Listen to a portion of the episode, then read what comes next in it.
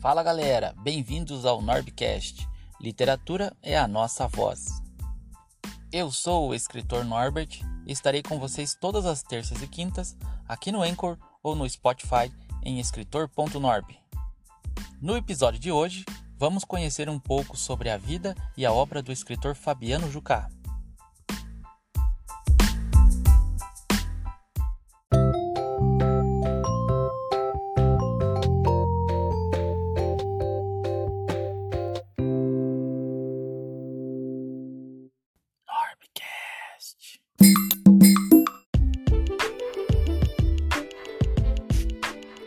Gostaria aqui de agradecer nosso primeiro entrevistado do Norbcast e já iniciar com uma pergunta bem básica: quem é Fabiano Jucá?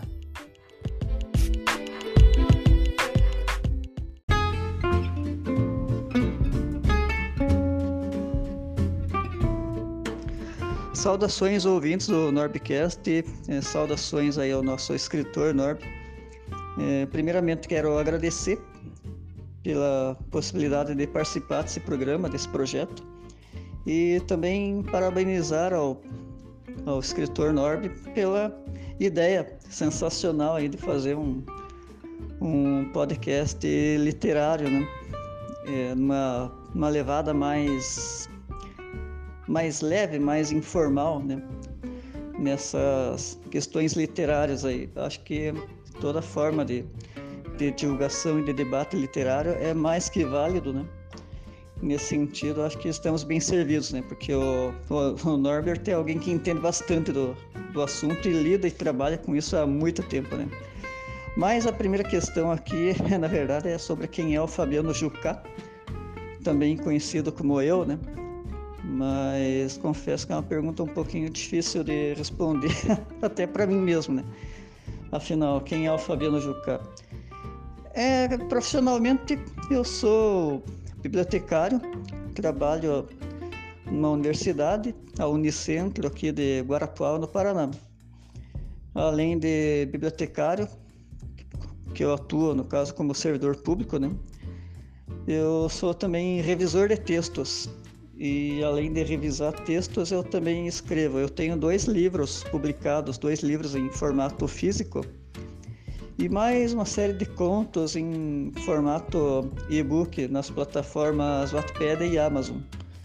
Então, esse, esse é o meu, digamos, currículo básico, né? Eu trabalho numa biblioteca, na rede de bibliotecas, né, dentro da Unicentro. Eu escrevo há um bom tempo, há uns dez anos por aí, é, material literário especificamente, né? Claro que escrever, escrevo muito mais tempo que isso, né? Mas, mas literatura mesmo faz uns dez anos. E como revisor de textos, eu atuo desde dois mil e dezesseis. É, essa atividade é remunerada, né? Enquanto que a de escritor é mais para dar prejuízo, né? Porque grana mesmo a gente não vê muito como escritor, pelo menos eu não. Mas eu, a escrita é uma coisa que, que, antes de tudo, eu amo, né? É, viver de escrita nunca foi algo que eu pensei seriamente em fazer, porque eu sei que é difícil e eu tenho outras atividades, né? A revisão me ajuda nisso, mas o meu ganha-pão de fato é como bibliotecário. Então esse, para fins profissionais e de currículo, seria o Fabiano Jucá.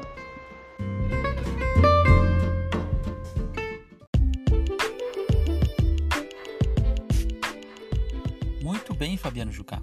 Só antes de continuarmos, eu vou lembrar alguma coisa que você esqueceu de falar aí. Que muita gente te chama só de Jucá, né? Não de Fabiano Jucá. Então eu vou, vou te chamar aqui só de Jucá a partir de agora. E para continuarmos esse nosso bate-papo, né? Essa nossa entrevista, é, uma das perguntas que mais fazem para os escritores é a seguinte: quando que você se encontrou com a literatura, né? E quando que você passou de um leitor para um escritor? Você lembra desse momento? Você pode contar para a gente como que foi esse processo contigo?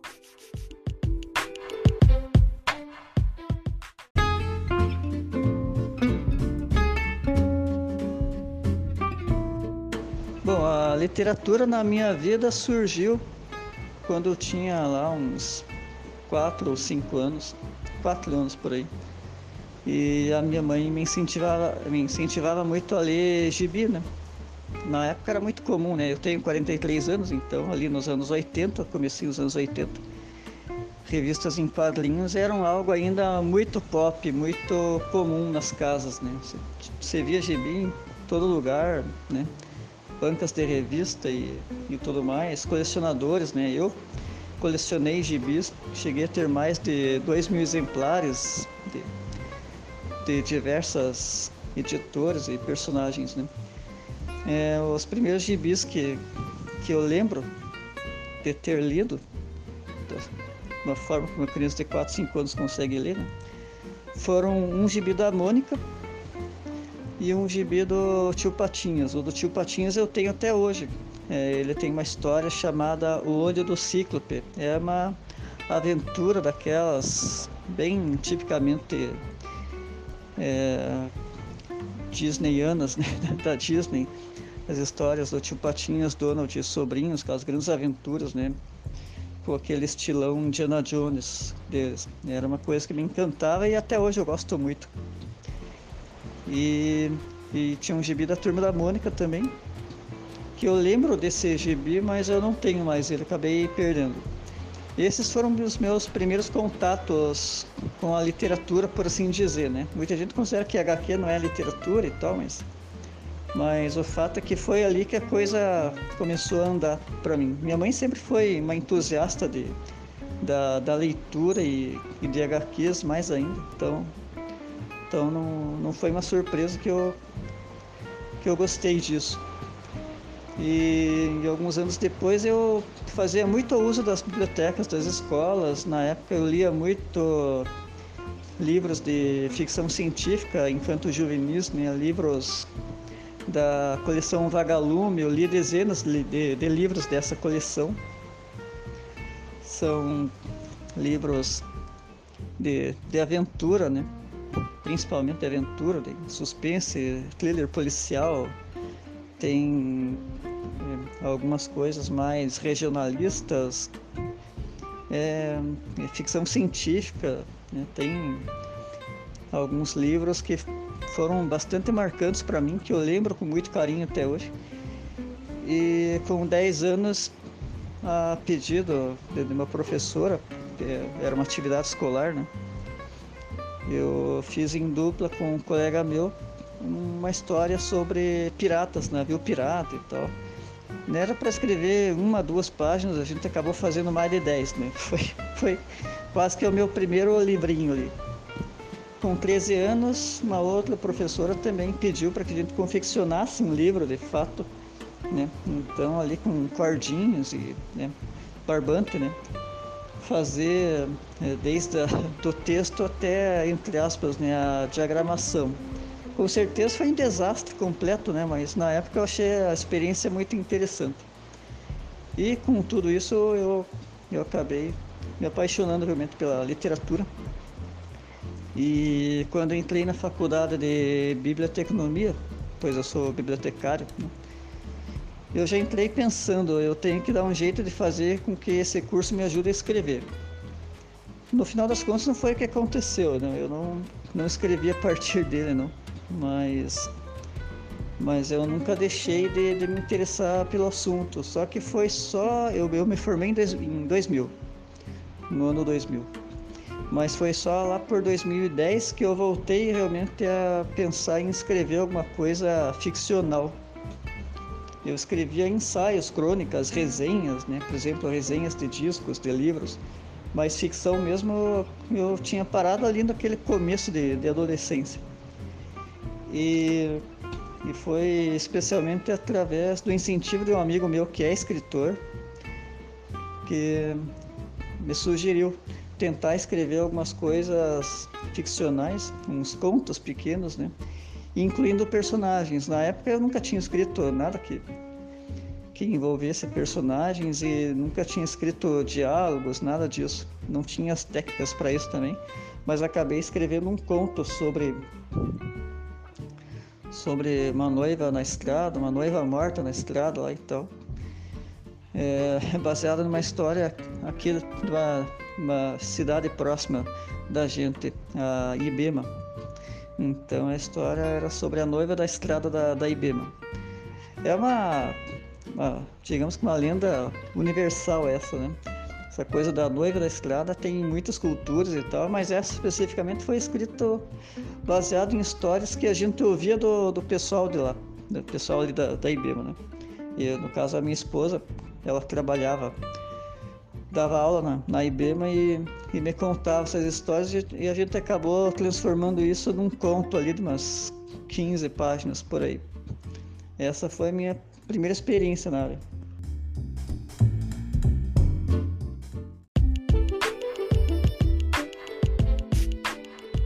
Olha, Jucá, você tocou num tema bem interessante. Eu, que sou dez anos mais novo que você, também é, iniciei no mundo literário através de gibis, né? Turma da Mônica, super-heróis e tal. E também tive uma forte influência da, da coleção Vagalume. Até acredito que anotei aqui que esse seja um, um tópico para um, um próximo episódio, para falarmos só da, da, edição, da coleção Vagalume, ou só dos gibis da Mônica, né? Então é, é, é quase um padrão, né? Nas crianças que tiveram infância em, nos anos oitenta, nos anos noventa, esse contato com gibis e depois na escola com a coleção Vagalume. Mas, continuando a nossa entrevista, eu queria que você falasse do seu primeiro livro. Quais foram os erros e os acertos da, da, da edição do primeiro livro e quais foram os aprendizados com tudo isso?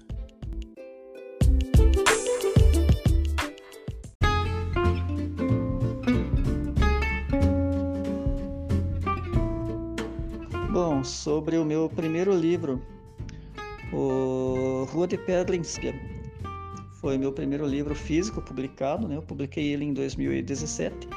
Eu comecei a escrever ele em dois mil e treze, concluí em dois mil e quinze. É, vamos falar um pouquinho sobre os erros e acertos desse material, né? E o que, que eu tirei disso, qual foi o meu aprendizado dessa experiência. É, começar pelos erros, né? Porque eu acho que é mais fácil. é, primeiro, eu levei muito tempo para escrever ele. Isso já foi um, um problema, porque eu não fiz um roteiro. Eu simplesmente saí escrevendo e fui criando em cima do que estava sendo escrito. Então, eu ia tendo as ideias e ia colocando, entre aspas, né, no papel. E nesse período eu tive, eu tive vários bloqueios, né, criativos. Então, eu parei de escrever ele. Num determinado período, fiquei meses sem tocar no material e voltei depois. Quando eu voltei, eu já estava num outro ritmo. Até o meu jeito de escrever já tinha mudado um pouquinho. Isso já foi um problema. Então, a falta de roteiro me atrapalhou bastante e a falta de foco também. Na época, porque eu comecei a escrever, escrevi mais ou menos o que seria metade do material. E depois eu retomei e fui até o final. Mas nessa da, de, de retomar, eu confesso que fiquei um pouco ansioso para concluir o material. Então, há quem leu e diga que, que ele ficou um pouquinho apressado no final. Ali. O ritmo era menos cadenciado que no começo, na primeira metade. Né? Então, esses foram alguns problemas que hoje eu percebo bem. É, outra questão é que, como eu lancei o livro de forma independente, eu sofri um pouco para conseguir fazer esse lançamento, porque eu não sabia nada sobre capa, sobre diagramação, sobre o processo de impressão. Aí eu fui conversando com as pessoas, né, da área e reuni uma pequena equipe ali. Foi como se, se eu fosse a editora, digamos, né? Então, lançar um livro independente tem uma grande vantagem, que você é o senhor de todas as coisas que estão acontecendo com o teu livro. Então, as coisas vão sair da forma que você realmente quer, mas não necessariamente vão sair da melhor forma possível, né? Então, eu tive um probleminha com alguns exemplares do livro cujas folhas se soltaram, por exemplo, né? Uma coisa que, que fugiu ao meu controle ali, que foi causado pela... pela gráfica, digamos. Eles até acabaram mandando alguns exemplares a mais depois por conta disso. Mas, de modo geral, a, a experiência de, de editar um livro de forma independente foi muito positiva. É mais barato do que lançar por uma editora pequena, porque numa editora pequena o autor tem que pagar para conseguir fazer o lançamento, conseguir fazer a impressão, né? E normalmente sai bem mais caro do que você publicar de forma independente. De forma independente fica até mais fácil de divulgar, inclusive você tem os livros em mãos, você envia, embala, envia, manda autografado. Enfim, o único problema é que você tem que fazer de tudo, né? É o, o autor não é só autor, ele é editor, ele é divulgador, é, lida com marketing, lida com venda, é, com pós-venda também, enfim. Por outro lado, é muito positivo porque você tem muito contato com o, o leitor, né? Então, você recebe muitos feed, feedbacks diretamente do que os leitores acharam e tal. Isso é muito interessante, realmente. E eu acho que, que foi uma experiência bem, bem positiva. E, e o que eu tirei de, de aprendizado de tudo isso, basicamente, é que você realmente precisa, primeiro, de uma equipe afinada, né? Você tem, digamos, um capista, um diagramador e, e a gráfica. Todo mundo tem que falar a mesma língua, senão não dá certo. Já vi outras experiências de, de outros autores que não foram positivas justamente porque os profissionais envolvidos não falavam a mesma língua, e isso se torna bastante problemático, né? Então tem que tomar cuidado, bastante cuidado com isso, é, pedir indicações, conhecer o portfólio dos profissionais envolvidos, né, para não cair nesse tipo de problema, né? Eu tive casos, por exemplo, de uma colega minha, por exemplo, né, que, que recebeu os livros em casa, eram duzentos exemplares, se não me engano, e eles simplesmente vieram sem um dos capítulos. Um dos capítulos veio apagado por um problema da, da, da gráfica, ou um problema do, do arquivo enviado, agora não vou lembrar realmente. Mas essa pessoa entrou num estado de pânico que, olha, é, é complicado. Então tem que ter muito cuidado no processo, e tem que ter muita atenção em todas as etapas do processo para não ser surpreendido depois.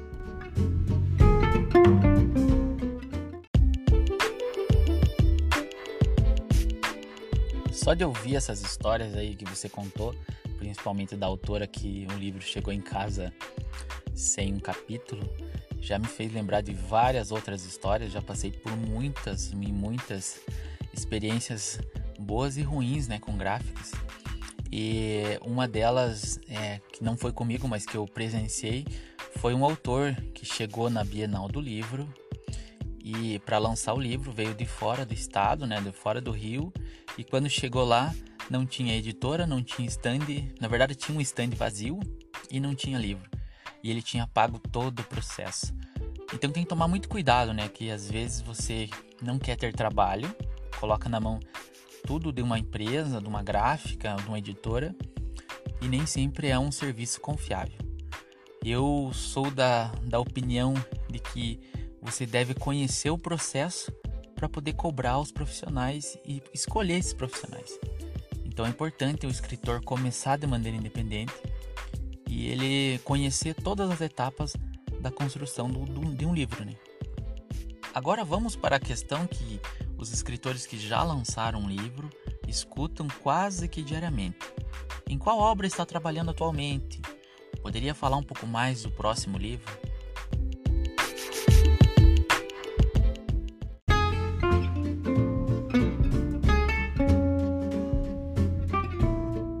Eu tenho escrito alguns materiais, algumas coisas nos últimos tempos aí, mas nada, nada nem longe de, de concluir. É, tenho focado mais em contos. Recentemente eu lancei uma antologia de contos sobre a pandemia, né? Foi o organizador, também publiquei um conto meu nessa antologia, é, lá pelo mês de setembro, outubro do ano passado. Aí de lá para cá eu, eu desenvolvi, tentei desenvolver pelo menos, uma história que é uma fantasia urbana que se passa entre Curitiba e Guarapuava. Aí eu tive um bloqueio nessa história e parti para uma outra história que fala sobre, é, genericamente falando, seria sobre o machismo. mas é uma história que, à medida que eu fui escrevendo, ela ganhou vida própria e personagens mais interessantes que, as, que, que aqueles que eu tinha pensado originalmente. Então, é uma história que ganhou novas facetas ali e, e inclusive, eu, eu fiz um post no Facebook perguntando às pessoas, especialmente às mulheres, né, é, sobre histórias que elas tiveram com situações de machismo, em que elas perceberam que foram vítimas de machismo, seja na vida pessoal ou profissional, né? E muita gente comentou e eu tirei alguns insights muito bons dali para esse material. Mas no momento eu dei uma parada, eu voltei a escrever contos agora, até porque a rotina dificulta para escrever um material maior. Só que são materiais que estão, entre aspas, né, engavetados, e eu vou retomar eles em algum momento aí. E de vez em quando eu, eu escrevo, faço fichas de personagens, coloco algumas questões que vão servir para para definições do roteiro e tal, né? Então, aos pouquinhos eles vão, vão surgindo aí.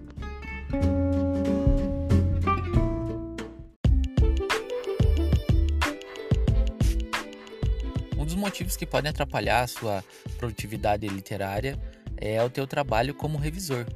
Então conte pra gente que como que começou esse trabalho de revisor e como que funciona.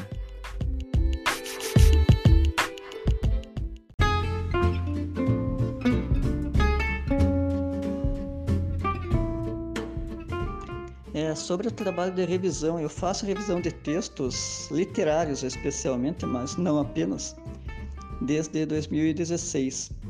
Foi uma ideia que me surgiu depois que entrei na plataforma de livros gratuitos Wattpad. É uma plataforma, para quem não conhece, onde as pessoas publicam gratuitamente os seus textos e outras pessoas podem ler, né? Então é um bom teste para quem, quem gosta de escrever, quer ser escritor e quer perceber é, a reação do público aos seus textos, né? É uma plataforma bastante interativa, então o leitor ele pode comentar num parágrafo específico do, de um livro, por exemplo, e tem, tem uma interatividade que é muito interessante. O Wattpad também tem vários concursos, né? De, de concursos literários, concursos de contos. Muitas vezes eles são concursos temáticos, por exemplo, concursos concurso para hum, um conto de terror ou um conto de romance e tal. Então é, é uma plataforma bastante interessante realmente. E, e foi a partir da vivência no Wattpad que eu, que eu me descobri, digamos assim, né, revisor. Comecei revisando gratuitamente para ver se eu, me, se eu me adaptava, né?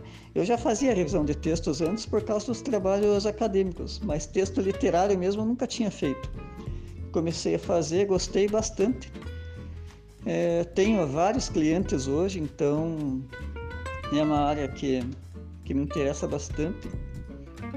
E fiz alguns cursos específicos dessa área também, que, que me ajudam muito. Eu participo de um grupo de revisores, com mais de duzentos revisores, onde as pessoas se ajudam diariamente, né, a tirar dúvidas, né, porque as dúvidas surgem o tempo todo, né? Por mais que a gente se debruce sobre gramáticas e manuais e guias, é, tem muita coisa que, na hora que a gente olha o texto, o texto olha para a gente e ele já não sabe o que fazer. Então, esse grupo é uma mão na roda nesse sentido. E, e é uma área interessante e bem diversificada, né? Porque a revisão de textos, você pode trabalhar com todo tipo de texto possível e imaginável. Por exemplo, para trabalhar na área jurídica, o revisor tem que ser alguém especializado nessa linguagem, porque é uma linguagem muito específica. Então, a pessoa pode ganhar um dinheirinho bastante bom quando ela atua numa área tão específica que exige um treinamento maior, um conhecimento maior, né? Mas também reviso textos de não ficção. Já revisei textos sobre áreas tão diferentes quanto finanças, autoajuda, medicina. Dois livros de medicina eu revisei também. Mas a minha especialidade mesmo é, é a literatura. porque isso me ajuda também como escritor, né?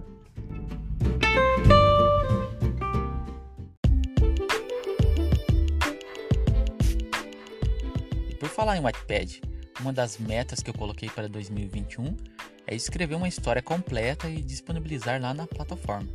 Então o Jucá pode me cobrar durante o ano que essa história tem que sair. Agora, voltando às suas obras e ao serviço de revisão, como que eu faço para encontrar seus livros? Como que eu faço para entrar em contato, para solicitar uma revisão? Então deixa aí teus contatos, fala das suas redes, para o pessoal tá, tá te seguindo aí e tá acompanhando o teu trabalho também.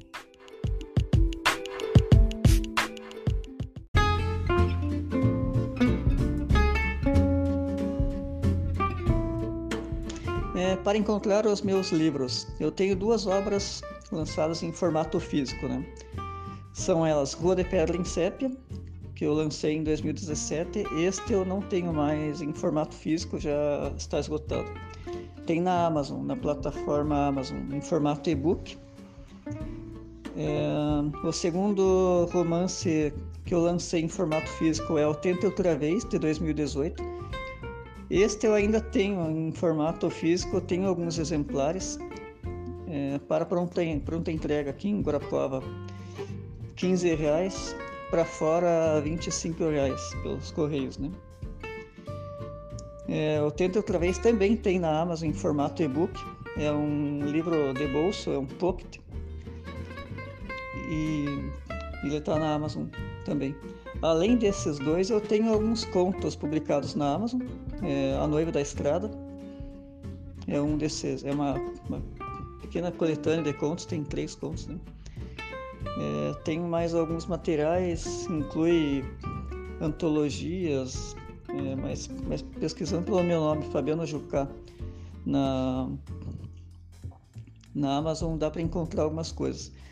Também tenho as redes sociais, né? Eu tenho o, o Instagram, escreva com o Fabiano, e também tem um Linktree que eu vou deixar aí nas, na, na, nas descrições aí do nos links que serão eventualmente disponibilizados.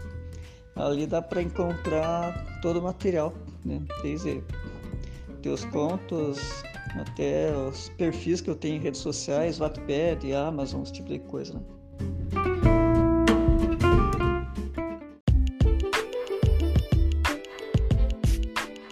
Muito bem, fica aí então um convite para vocês seguirem o Jucá nas redes, para adquirir uma obra dele, certo? Ou então para entrar em contato para negociar uma revisão aí, o cara é muito bom. E para encerrar a nossa entrevista, Jucá, fique à vontade e deixe uma última mensagem.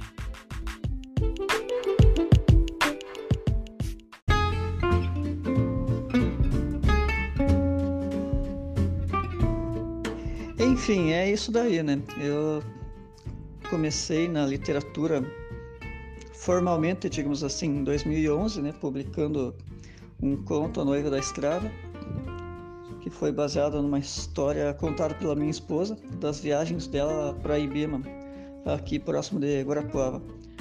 Aí depois, eu, depois é que eu me empolguei a escrever alguns romances maiores e, e tenho, tenho tentado fazer isso ao longo desse tempo. Nas horas vagas, né, claro que... Como eu não vivo de escrito, né, é um pouco difícil de, de lançar, de manter a escrita em dia. Eu tenho tentado alguns desafios e acho que é interessante para quem gosta de desafios literários ou escrita criativa participar desse tipo de, de coisa. Eu criei um grupo, por exemplo, em que o desafio é tentar escrever um livro em noventa dias. Não é fácil, mas eu tento outra vez, por exemplo, eu escrevi basicamente em três meses, então é, é algo que motiva. Também tem grupos onde você trabalha escrita criativa, onde a gente faz exercícios de escrita, de descrições, de ambientes, de criação de personagens. Então tem, tem várias formas de, de se motivar e de, de aprender, porque é um aprendizado constante, assim como o trabalho de revisor também é um trabalho De, de, de aprendizado constante. Todos os dias, em todo momento que eu estou revisando, sempre aparece uma situação diferente, inusitada, e eu tenho que correr atrás da informação, porque o idioma é, é dinâmico, é vivo e, e nós precisamos estar sempre atentos, né? As, as mudanças e também as regras, as normas e, e ao estilo de cada autor também, né? Porque a revisão literária também tem muito disso, você tem que procurar adequar a revisão ao estilo do autor, a forma como o autor escreve. Isso é, é uma coisa bastante importante no que se refere à revisão literária. E fico aí na torcida acompanhando esse podcast, o Norbcast, que vem aí com certeza dar uma contribuição bem legal à área da literatura. E é isso aí. Caros ouvintes, obrigado pela paciência.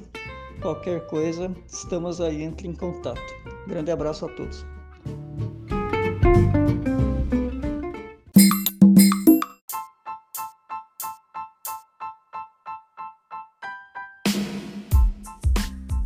E chegamos ao final de mais um episódio do Norbcast.